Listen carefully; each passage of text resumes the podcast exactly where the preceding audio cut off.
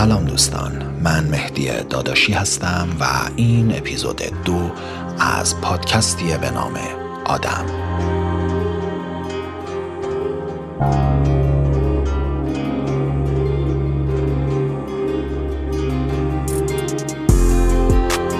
این اپیزود را تقدیم می کنیم به نگاه های نگران و جانهای پاک کودکان معصومی که در پرواز PS 752 هواپیمای اوکراین سوختند و پرپر شدند.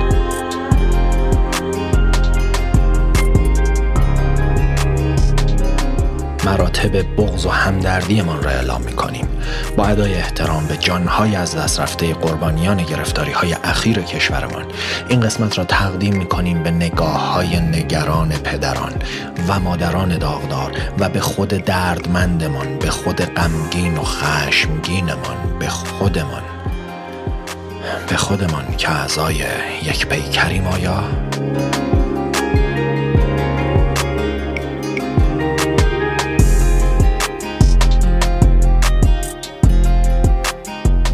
قسمت را به سهند صادقی تقدیم می کنیم و به نگاه های معصوم دختر خردسالش صوفی همچنین به برادر جوان جانباخته سهند الوند صادقی که به همراه همسر نوعروسش نگار برقی معصومانه و بیگناه در آسمان تهران در آتش سوختند و پرپر شدند. تقدیم می کنیم به 176 نگاه معصوم و نگران در دقایقی که گداختند و چون آواری از آتش گرم و سرخ بر سر و روی شهر بر آبروی شهر باریدند.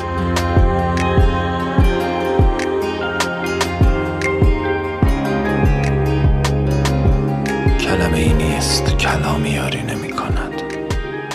تسلایی نیست اما. اما بار این غم و خشم را با هم به دوش می کشیم با هم. به مدد نفس مولانا که خونکان قمار بازی که بباختن چه بودش بنماند هیچ شلا حوث قمار دیگر.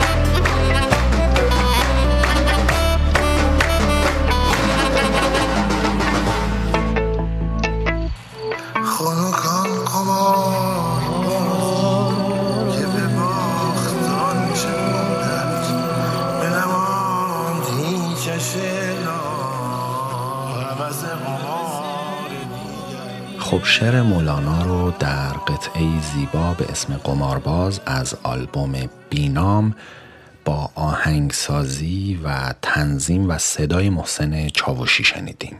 بسیاری از موسیقی های زیبایی که در پادکست آدم میشنویم و موسیقی که این قسمت از پادکست آدم باهاش شروع شد هم ساخته سینا هست.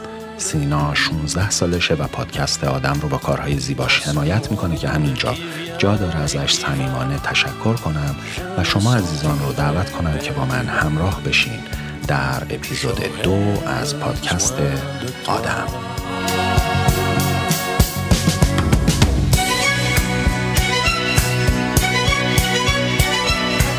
تابش ضعیف اشعه های خورشید. از لابلای پرده کهنه اتاقم حکایت از پایان روز داره. پاشنه پاهام به شدت درد می‌کنه و انگار وزن سرم یه تون شده. چیزی شبیه یه اتاق که زیر دریایی نامرئی تمام بدنم و توی خودش نگه داشته و حبس کرده. فضای اتاقم یواش یواش پر از غم میشه. یه نگاه به وسایل توی اتاق میندازم. عکس اونایی که دوستشون دارم. نقاشی بچه هام سرومی که بالای سرم آویزونه. من شبیه خرچنگی که لای صخره ها فرو رفته شش ماهه که در بدن خودم زندانی شدم. اونقدر حواسم هست که بدونم الان کجا هستم و به خاطر بیارم که چقدر راحت و چقدر ناگهانی زندگیم هشت دسامبر پارسال متوقف شد. اون زمان حتی اسم ساقه مغزو هم نشنیده بودم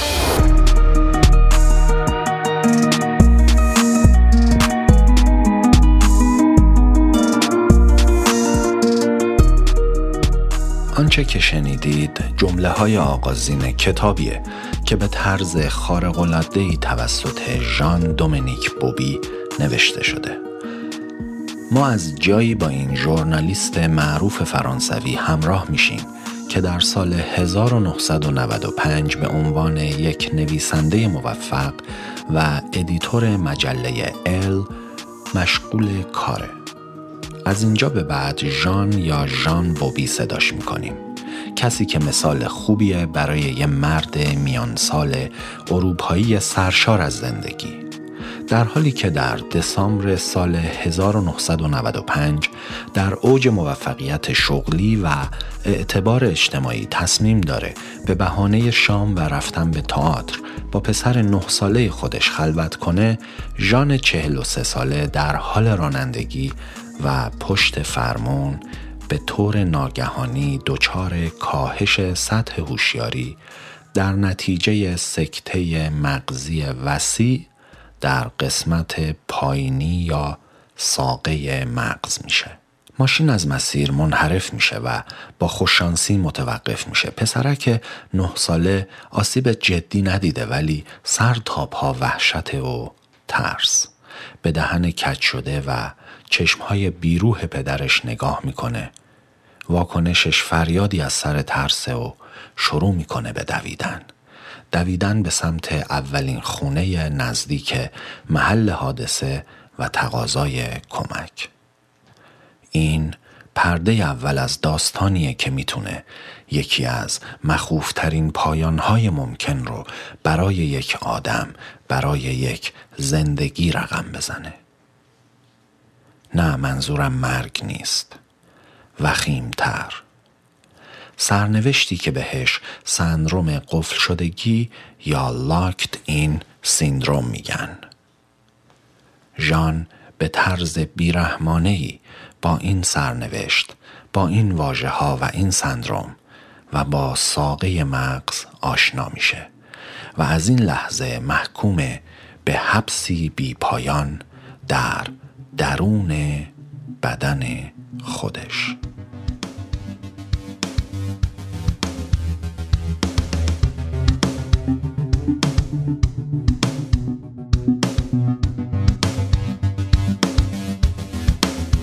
وقتی بعد از سه هفته برای اولین بار چشمهای ژان باز میشه و از کما خارج میشه. فرصتی پیش میاد تا برای اولین بار دخترش روی بالین او بیاد و به چشمهای پدر نگاه کنه. دخترک فریاد می‌زنه این پدر من نیست شما دروغ میگید. انگار دخترک دیگه اون چشمها رو نمی‌شناسه. انگار چیزی تغییر کرده و اون چشمها حالا براش غریبه هستن. دخترک با گریه و ترس و انکار از اتاق خارج میشه. چه چیزی تغییر کرده؟ چرا اون چشم ها غریبه شدن؟ آیا چیزی بجز اتفاقی که توی قسمت خاصی از مغز افتاده باعث این غریبگی شده؟ اجازه بدید یکی از بهترین مدل هایی که کمک می‌کنه تا مغز و بهتر بشناسیم بهتون معرفی کنم. بر اساس این مدل مغز به یک ساختمان اداری سه طبقه شباهت داره و هر طبقه مسئول یک سری از فعالیت های خاصه. طبیعیه که این سه طبقه با هم در ارتباط هستن و با هم کار می‌کنن. اختلال توی هر طبقه مغز می‌تونه باعث بشه فعالیت های خاص اون طبقه دچار مشکل بشن. البته میشه حد زد که اختلال توی یک طبقه روی ارتباط با طبقه های دیگه و کارکرد کلی مغز هم اثر می‌ذاره. در مورد ژان سکته و اشکال در طبقه اول مغز پیش اومده و باعث شده در حالی که کاملا هوشیار و آگاهه با این شرایط سخت روبرو بشه که دیگه هیچ گونه کنترلی روی بدنش نداره. در این حالت در بسیاری از موارد نه حتی می‌تونه پلک بزنه و نمی‌تونه هیچ گونه حرکتی به خودش یا دست و پاهاش بده یعنی یک فلج فراگیر تمام ایار که می‌تونه امکان هر گونه حرکتی مثل قورت دادن، بل و حرف زدن، حرکت زبان و هر حرکتی رو از فرد بگیره. به این حالت لاکت این سیندروم یا سندروم قفل شدگی گفته میشه و در واقع قسمتی از ساقه مغز که در طبقه اول مغز قرار داره دچار آسیب میشه البته هنوز قسمت هایی از طبقه اول و همچنین طبقه های دوم و سوم که سامانه هوشیاری رو می‌سازن کاملا دست نخورده و سالم میمونن. اگر این اتفاق برای کسی بیفته وقتی خوششانس باشه فقط ممکنه بتونه چشماشو به بالا و پایین حرکت بده. برای لحظاتی شرایطی رو تصور کنید که کاملا هوشیار باشید و درون بدنی با چنین شرایط فلج فراگیری حبس بشین. تا حدی که نتونید کسی رو صدا بزنید نتونید حتی کلامی حرف بزنید و حتی نتونید لبها یا زبان یا دهانتون رو تکون بدید. هیچ حرکتی به صورت ارادی انجام نخواهید داد و به این ترتیب عملا نمی‌تونید هیچ گونه ارتباطی با دنیای بیرون برقرار کنید. در مورد ژان چشم راست کاملا از کار افتاده و هیچ گونه حرکتی نداره. به عبارتی میشه تصور کرد که اگر چشم چپ هم از کار بیفته دیگه هیچ امکانی برای ارتباط با دنیای بیرون وجود نداره و عملا با شرایطی شبیه زندگی نباتی تفاوتی نخواهیم دید. البته تنها شانسی که آورده بود این بود که به طرز معجزه آسایی هنوز توانایی پلک زدن با چشم چپش رو از دست نداده بود. همین تفاوت ساده باعث شد یک راه ارتباطی مهم برای ارسال پیام از درون قفس بدن ژان به بقیه دنیا و به دنیای بیرون باقی بمونه. همین راه ارتباطی کوچیک کافی بود تا خانم کلاود مندیبل بتونه کنار تخت بشینه و پیام های ژان رو از طریق پلک زدن حرف به حرف دریافت کنه. برای این کار 26 حرف فرانسوی رو با ترتیب خاصی بر اساس اینکه کدوم بیشتر استفاده میشن مرتب کرده بودن و کلود دونه دونه این حروف رو به ژان نشون می‌داد یا براش می‌خوند تا جایی که به حرف مورد نظر ژان می‌رسیدن و اون وقت ژان با چشم چپش پلک می‌زد و معنی این پلک زدن این بود که اون حرف انتخاب شده. حروفی که ژان انتخاب می کرد و کنار هم چیده می شد تا تبدیل به کلمات و جملات کتابی بشن که بازگو کننده حال و روز آدمی در چنین شرایط سختیه. البته حتما می‌تونید حدس بزنید که کار نوشتن کتاب به این روش اصلا کار راحتی نبوده. گاهی اون حرفی که مد نظر ژان بوده تو نوبتهای آخر بوده و مثلا حرف 25 و 26 بوده و طول میکشیده تا نوبت اون حرف مورد نظر بشه. و ژان نمی‌تونسته صبر کنه و پلک نزنه تا کلود اون حرف رو بهش بعد از همه حروف نشون بده. گاهی هم کلود حرف دیگه ای رو اشتباه حدس می‌زده یا کلمه ای رو اشتباه حدس می‌زده و ژان راهی نداشته برای اینکه بتونه از عمق زندان بدنش به کلود پیامی بده که حرف و کلمه های اشتباه تصیح بشن. بنابراین نوشتن این کتاب فرایند بسیار پرچالشی بوده. توی یک مصاحبه کلود از تجربه اولین باری میگه که به دعوت ناشر کتاب به بیمارستان میاد. کلود یادش میاد که بسیار نگران بوده که اگر این آدمی که نمیشناسمش چیزهای ناخوشایندی بگه باید چه کار کنم؟ یادش میاد که متوجه شده بود این کار بسیار سختیه و با خودش حسابی درگیر و نگران بود و وقتی با زحمت اولین حروف رو که ژان دیکته می‌کنه کنار هم میچینه متوجه میشه اولین جمله ای که ژان موفق میشه با تمام مشکلات بیان کنه خطاب به خود کلود بوده. ژان برای کلود دیکته می‌کنه که نترس.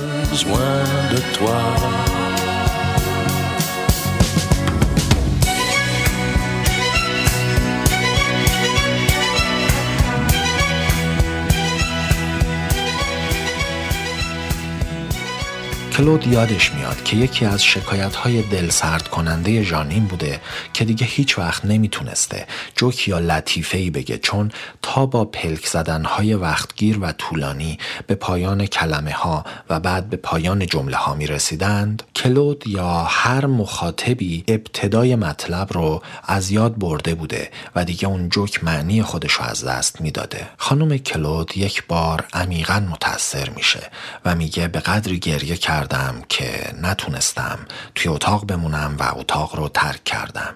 و اون زمانی بود که ژان در مورد دو تا فرزندش مطلبی رو دیکته می‌کنه و کلود میگه من یه لحظه تصور کردم که چقدر دردناک فرزندت کنارت باشه در حالی که هرگز نتونی اونو توی آغوش خودت بگیری یا لمسش کنی. خانم کلود میگه وقتی به اتاق برگشتم ژان جمله رو برام دیکته کرد و اون این بود که شما وقتی گریه می‌کنی زیبا میشی.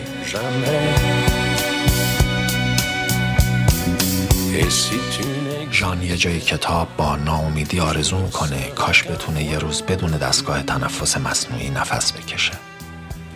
بعد در حالی که خودش هم می‌دونه چه آرزوی محالی کرده میگه ولی راستش اگه الان فقط می‌تونستم آب دهنم و که سرازیر شده و بیرون میریزه قورت بدم من خوشبخت ترین مرد دنیا می‌شدم.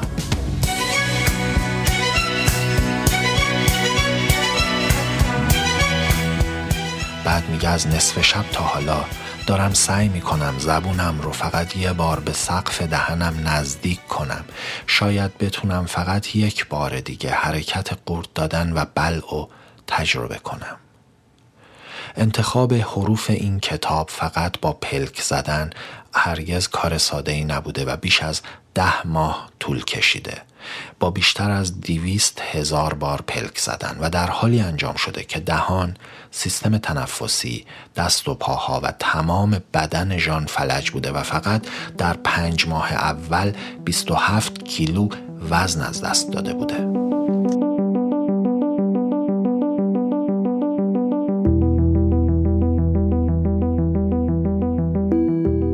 پس همونطوری که می‌بینیم آسیب های مغزی می‌تونن تا چنین حد فراگیری باعث اختلال در سیستم های خداگاه و به خصوص ناخداگاه ما بشن. مثل فلج شدن تمام عضلاتی که هر از گاهی ناخداگاه کار می‌کنن. ساختارهای داخل دهان و زبان و حرکاتی مثل بل و حرکات تنفسی ما که خیلی وقتا ناخداگاه کنترل میشن. همونطوری که در مورد ژان می‌بینیم چنین اتفاقی می‌تونه ما رو در سطح ساده ترین و ابتدایی ترین نیازهامون زمینگیر و ناتوان کنه.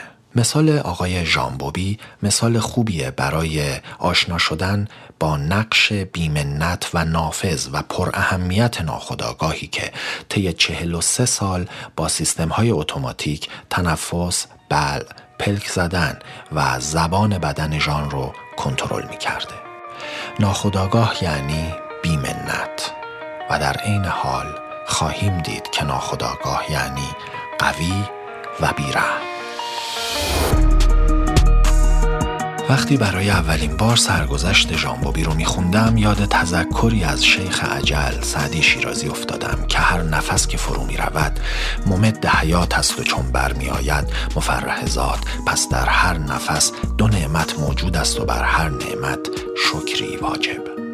سال 1995 ژامبوبی 43 ساله دچار چنان رنج بی پایانی نهفته در تک تک دمها و بازدمهاش میشه که نمایش بیرحمانه ای از جدیت و اهمیت تذکری که در کلام سعدی وجود داره.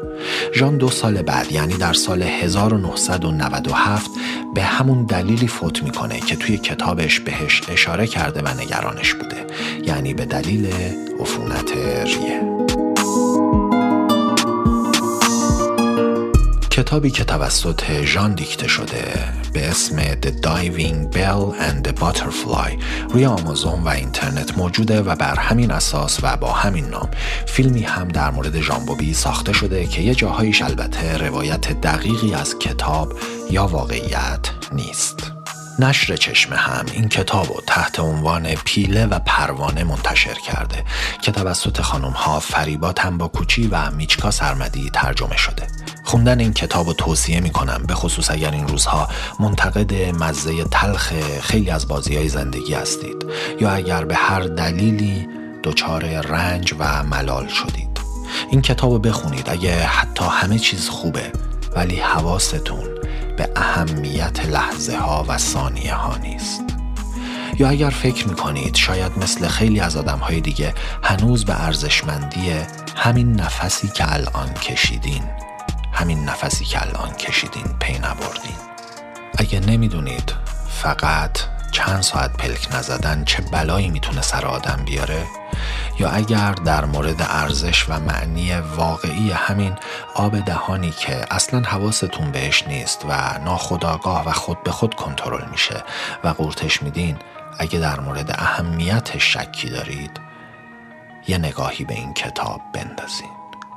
برای اینکه با ناخداگاه بیشتر آشنا بشیم یا بهتر بگم با ناخداگاهمون دوست بشیم خوب یادمون باشه که در تمام لحظات داره بدون منت به ما خدمت می‌کنه.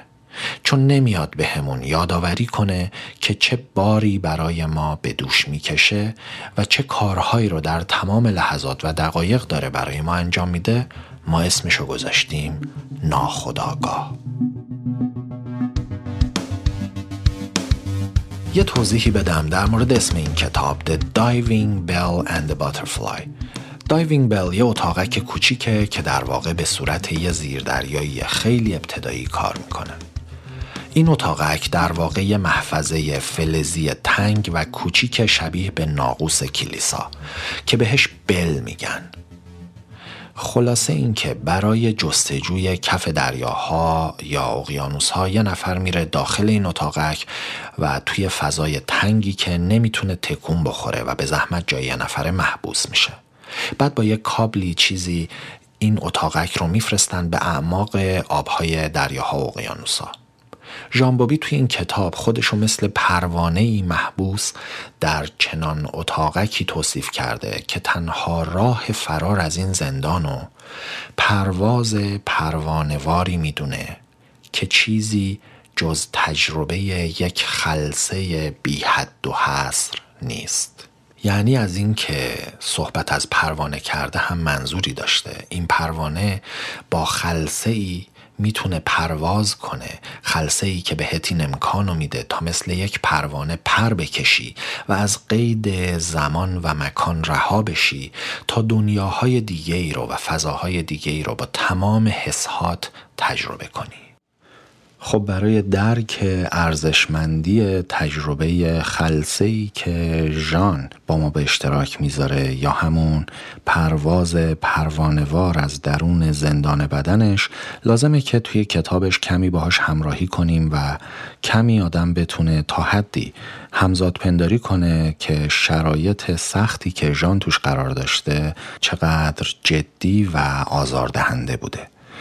و در عین حال یه وچه تشابه هایی پیدا میشه بین اون تجربه فراری که من از سالن مخابرات براتون ذکر کردم که اگه نشنیدین می‌تونین در اپیزود یک از پادکست آدم مرورش کنین و فقط کسی که توی اون شرایط سخت قرار می‌گیره و بعد اون رهایی یا آزادی رو تجربه می‌کنه شاید بتونه درک کنه که چقدر این زندگی کردن دنیای دیگه با پنج حست و با تمام حواس و احساسات می‌تونه چقدر لذت بخش باشه. می‌تونه چقدر لذت بخش و در مواردی چقدر نجات دهنده باشه. یعنی به نظر می‌رسه که توانایی ایجاد تغییر در حالت هوشیاری و به دنبال اون توانایی تغییر در آگاهی و ادراک به ژان این امکانو میده که در جایی از کتابش از تجربه عجیب و لذت بخش پروازش از زندان بدن بنویسه. جایی که میگه ذهنم مثل پروانه شروع به پرواز می‌کنه. با پرواز ذهن خیلی کارها میشه کرد میشه توی فضا یا زمان گردش کرد. میشه به تیرا دل فوگو یا به کاخ سلطنتی کینگ میدا رفت. حتی می‌تونی به دیدار معشوقت بری و کنارش دراز بکشی و صورتش رو نوازش کنی.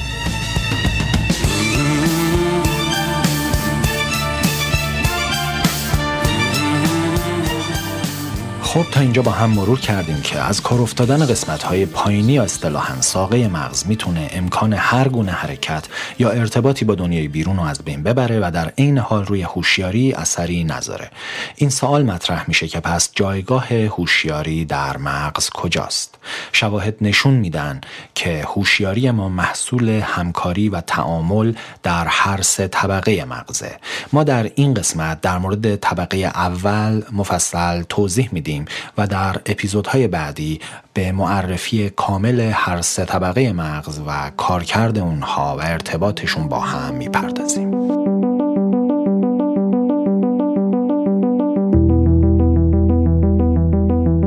طبقه اول یعنی همون جایی که در مورد ژان باعث این اتفاق شد مسئول کنترل حرکت ها و پدیده های اتوماتیکه مثل تنفس، مثل فشار خون و فعالیت هایی که خود به خود انجام میشن.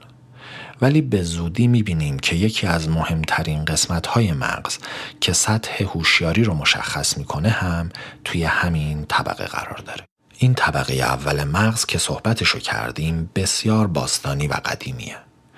منظورمون از این که باستانی و قدیمیه اینه که حتی موجوداتی که قبل از انسان روی کره زمین زندگی می‌کردن مثل خزندگان هم این طبقه اول رو داشتن.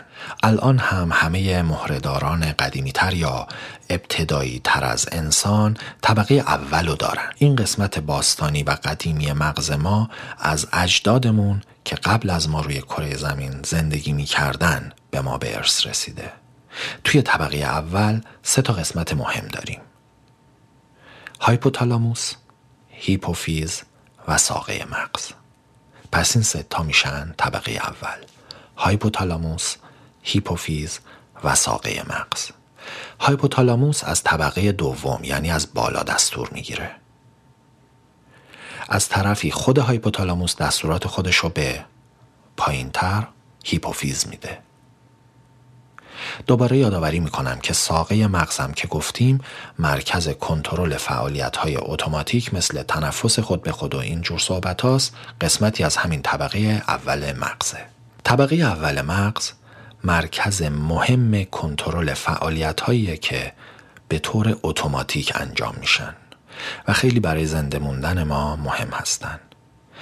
مثلا کنترل ناهوشیار دمای بدن تنظیم هورمون ها قده های درون ریز مثل تیروئید، قدرت جنسی و خیلی از فعالیت های دیگه. همونطوری که می‌بینیم اینا پدیدهایی هستند که ما با خیلی از موجودات دیگه در داشتن این سیستم ها اشتراک داریم. اینها اتوماتیک تنظیم میشن و اتاق کنترلشون توی همین طبقه اول مغزه. گاهی یه سکته خیلی محدود و کوچیک توی ساقه مغز یا توی همین طبقه اول می‌تونه فقط یه مرکز خاص رو از کار بندازه. مثلا مرکز کنترل خود به خود تنفس. در اون صورت فکر می‌کنی چه اتفاقی میافته؟ چنین فردی ممکنه هیچ مشکل آگاهانه ای نداشته باشه یعنی اینکه وقتی که هوشیار و آگاهه به راحتی نفس بکشه. به جز اینکه دیگه هیچ وقت نمی‌تونه اتوماتیک یا خود به خود نفس بکشه. حالا جالبه که بقیه قسمت های طبقه اول و طبقه های بالاتر این ساختمون سه طبقه کاملا سالمن. و معنیش اینه که تمام حرکات بدن و هوشیاری فرد سر جاشه و تا وقتی که حواسش هست می‌تونه خیلی طبیعی و ارادی نفس بکشه. با این وجود همین از کار افتادن مرکز کنترل اتوماتیک تنفس به قدری فاجعه بزرگیه که بهش میگن نفرین اوندین یا اوندین کرس اگر کسی دچار این نفرین اوندین بشه خیلی زود میمیره. می‌تونید حدس بزنید دلیل مرگش چی می‌تونه باشه؟ جالبه دلیل مرگش بیخوابیه چون به محض اینکه این آدم خوابش ببره و تنفس آگاهانش قطع بشه دیگه مثل آدم های عادی تنفسش روی سیستم اتوماتیک نمیره و این آدم با احساس خفگی از خواب میپره و همین قضیه باعث میشه که تو کوتاه مدت این افراد از دنیا برن. یکی از شگفتانگیزترین پدیده ها در مورد مغز ما فرایندهایی هستند که خیلی بیمنت و بدون اینکه ما از اونا آگاه باشیم در جریانن. و فقط در حالتهایی مثل همین بیماری که بهش اشاره کردیم یا داستانهایی شبیه داستان ژامبوبی متوجه اهمیتشون میشیم. آگاه شدن از این فرایندها که تحت کنترل ناخودآگاه ما هستند نقطه شروع خوبیه برای شناختن ناخودآگاه و در نهایت شناختن خودمون. توی خیلی از مراقبه ها و آین های خودکاوی و خودشناسی دقت کردید که ما رو به توجه و تمرکز روی تنفس دعوت می‌کنن. در خیلی از دستورالعمل ها و پروتکل هایی که توی فضاهای روحانی توی بسترهای معنوی توی مکاتبی که تم اسپریچوال دارن بیان شدن ما به سطح متفاوتی از آگاهی دعوت میشیم. تقریبا همه این مکاتب یک وجه اشتراک دارند یعنی دعوت ما به سطوح متفاوتی از آگاهی و دعوت ما به تمرکز روی تنفس و تنفس آگاهانه آشنایی با این زاویه نگاه و اشراف به این اطلاعات برای همراهی در بحثهایی که پیش رو داریم و دریافت مفاهیم ضروریه.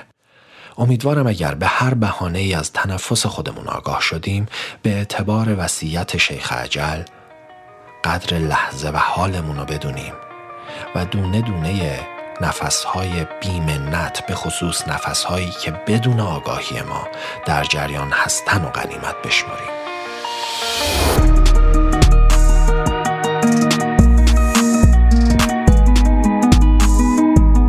دردم خصلت عجیبی داره بود و نبودشو زمانی میشه درک کرد که هست.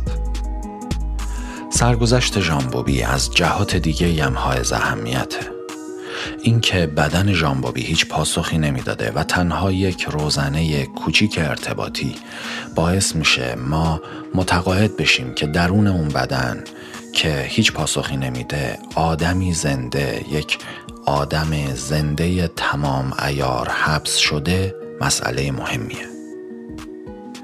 یکی از نکات پر اهمیت چنین مسئله اینه که به نظر می‌رسه ما زندگی رو معادل همون هوشیاری یا آگاهی فرض می‌کنیم که داخل بدن ژان گیر افتاده.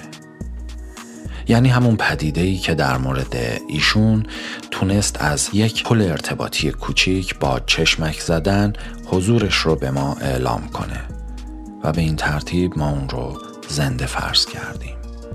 این معادل دونستن آگاهی یا هوشیاری با مفهوم یا اعتباری که ما برای زندگی قائلیم نکته که می‌خوام بهش توجه داشته باشیم. از طرف دیگه داستان ژان دریچه به دنیای ناشناخته و مبهم آدمهایی که از استانداردها و از دنیای ما دور میشن و در حال خروج هستند. نکته جالب اینه که از نگاه یه ناظر غیر متخصص شرایط ژامبوبی یک شرایط حد واسط بوده. چیزی بین حالتی به اسم زندگی نباتی و سندروم قفل شدگی. ژان بجز پلک زدن با چشم چپ هیچ پاسخ معنیداری نمی‌داده. منظور اینه که از طریق بقیه اندام ها و بقیه قسمت های بدنش از طریق ایجاد صدایی یا چیزی به هیچ عنوان نمی‌تونسته هیچ پاسخ معنیداری بده. این بسیار شبیه حالتیه که ما بهش زندگی نباتی میگیم. اگر چشم چپ ژان هم از کار میافتاد دیگه کنار تخت و بر بالینش کار راحتی نبود که کسی سر در بیاره که آیا یک آدم زنده آیا یک هوشیاری و آگاهی در درون اون بدن حبس شده یا نه. ما نمی‌تونستیم سر در بیاریم که این بی حرکتی مطلق و این عدم پاسخدهی آیا به دلیل عدم هوشیاری و عدم آگاهی یا عدم زندگیه یا آیا میشه این رو مرگ فرض کرد؟ و یا به دلیل عدم توانایی ارتباطه. چون واضحه که از نگاه ناظرین هر دو حالت شبیه هم به نظر خواهند رسید. یعنی واقعا اینجا جاییه که میشه گفت بحث بحث مرگ و زندگی. بدون اینکه فرد یه پلک هم بتونه بزنه چطور میشه فهمید که داخل اون بدن چه خبره؟ چطور میشه حد زد که آیا یک هوشیاری و آگاهی تمام ایار یک زندگی به طرز بیرحمانه داخل اون بدن حبس شده یا نه؟ می‌دونید می‌خوام به چی توجه کنید؟ اهمیت راه های ارتباطی هر هوشیاری یا آگاهی با دنیای بیرون کمتر از اهمیت اصل و ذات زنده بودنش یا آگاه بودنش یا هوشیار بودنش نیست. می‌دونید در چه حدی؟ در حد مرگ و زندگی.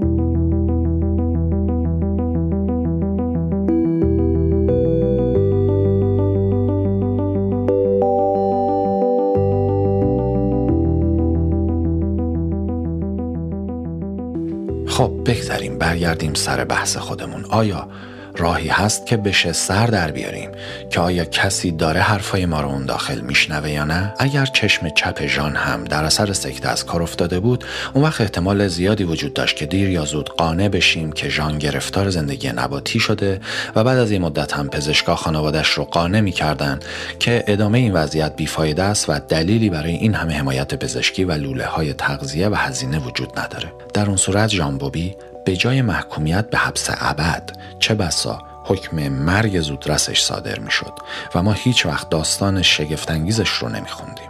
اجازه بدید خیلی ظریف و گذرا به مسئله جالبی اشاره کنیم که انگار زنده بودن ما فراتر از این که ما آگاهانه و هوشیارانه محیط رو درک کنیم و دنیا رو و خودمون رو درک کنیم در قالب دیگه ای هم اهمیت پیدا می‌کنه و اون حضور بیان و اظهار وجود ماست در دنیا که انگار به اندازه مسئله مرگ و زندگی و بودن و نبودن ما اهمیت داره. این منو یاد شکسپیر میندازه که مسئله یا سوال مهم رو بودن یا نبودن می‌دونه.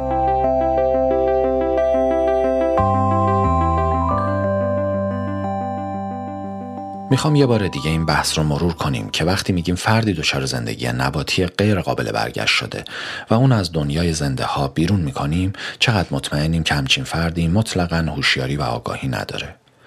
در قدم بعد می‌خوام فرض کنیم که یک هوشیاری و آگاهی اون داخل محبوس شده و ما هم نسبت به این مسئله آگاهی داریم.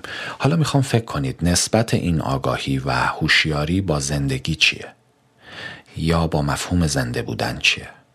آیا اعتبار این هوشیاری و آگاهی معادل اعتبار همون زندگیه؟ دیگه نمی‌خوام به بحث های حقوقی که مترتبه بر این هوشیاری یا آگاهی یا مفهوم زنده بودن یا فرد یا هر چیزی و مباحث حقوقیش وارد بشیم. اما می‌خوام تو همون لول اول راقل به این مسئله بیاندیشیم. خب حواسمون باشه که این مشکل اصلی و در واقع سوال اصلی رو افرادی می‌سازن که همون فرصت کوچیک در حد یه پلک زدن و یه ارتباط کوچیک هم ازشون گرفته شده. قضیه زمانی دردناکتر میشه و شاید ترسناکتر که آدم واقعا توی بدنش گیر افتاده متوجه حرف زدن دکترا و خانوادش میشه ناراحتی خانوادش و استیصال دکترا رو درک می‌کنه. اشتباه دکترها رو وقتی قاطعانه میگن این دیگه با یک گیاه فرقی نداره میشنوه. ولی به همه اینها مطلقا هیچ عکس عملی نمی‌تونه نشون بده. خب حالا پاسخ علم و تکنولوژی به موضوع چیه؟ آیا راهی هست که بشه از این صد از این دیوار بلند عبور کرد؟ آیا معیاری برای سنجش میزان هوشیاری یا آگاهی این آدما وجود داره؟ آیا اصلا همچین پدیده ای که الان در موردش صحبت شد وجود داره و داره اتفاق میافته و اگه اتفاق میافته آیا راهی برای ارتباط با زندانیانی که داخل بدن خودشون حبس میشن وجود داره؟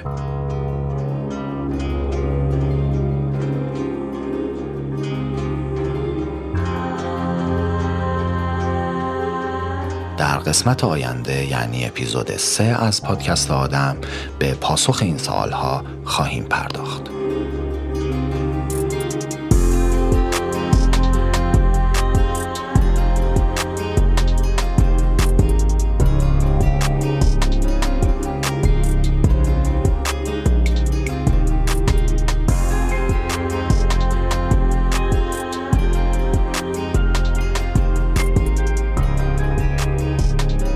خالی از لطف نیست که یادآوری کنم موسیقی که شنیدید ساخته سینا هست. سینا 16 سالشه و ما رو حمایت می‌کنه. همچنین تشکر خاص باید بکنم از وحید عزیز که در تهیه و تنظیم مطالب این قسمت از پادکست آدم کمک زیادی به من کرده و همچنین از اصل گرامی که در بازبینی و تصیحاتی که اعمال شده به من کمک زیادی کرده. برای همه شما عزیزان آرزوی شادی و سلامتی می کنم و به امید همراهی دوباره با شما در قسمت بعدی از پادکست آدم.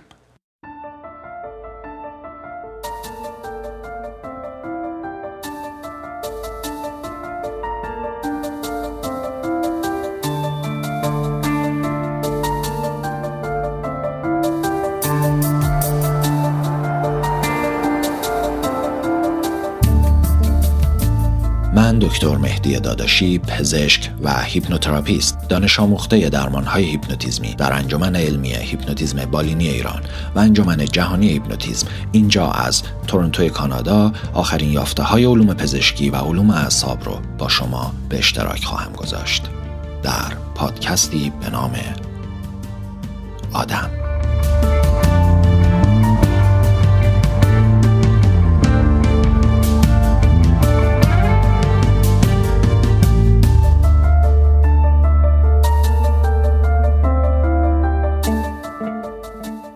تهیه و تولید پادکست آدم با حمایت و پشتیبانی هیپنوکلینیک در تورنتوی کانادا انجام میشه. هیپنوکلینیک مرکز خدمات آموزشی و مشاوره هیپنوتیزمی در تورنتوی کانادا مرکز ارائه خدمات آموزشی و مشاوره و درمانهای هیپنوتیزمی در ایرانه hypnoclinic.ca hypnoclinic.ir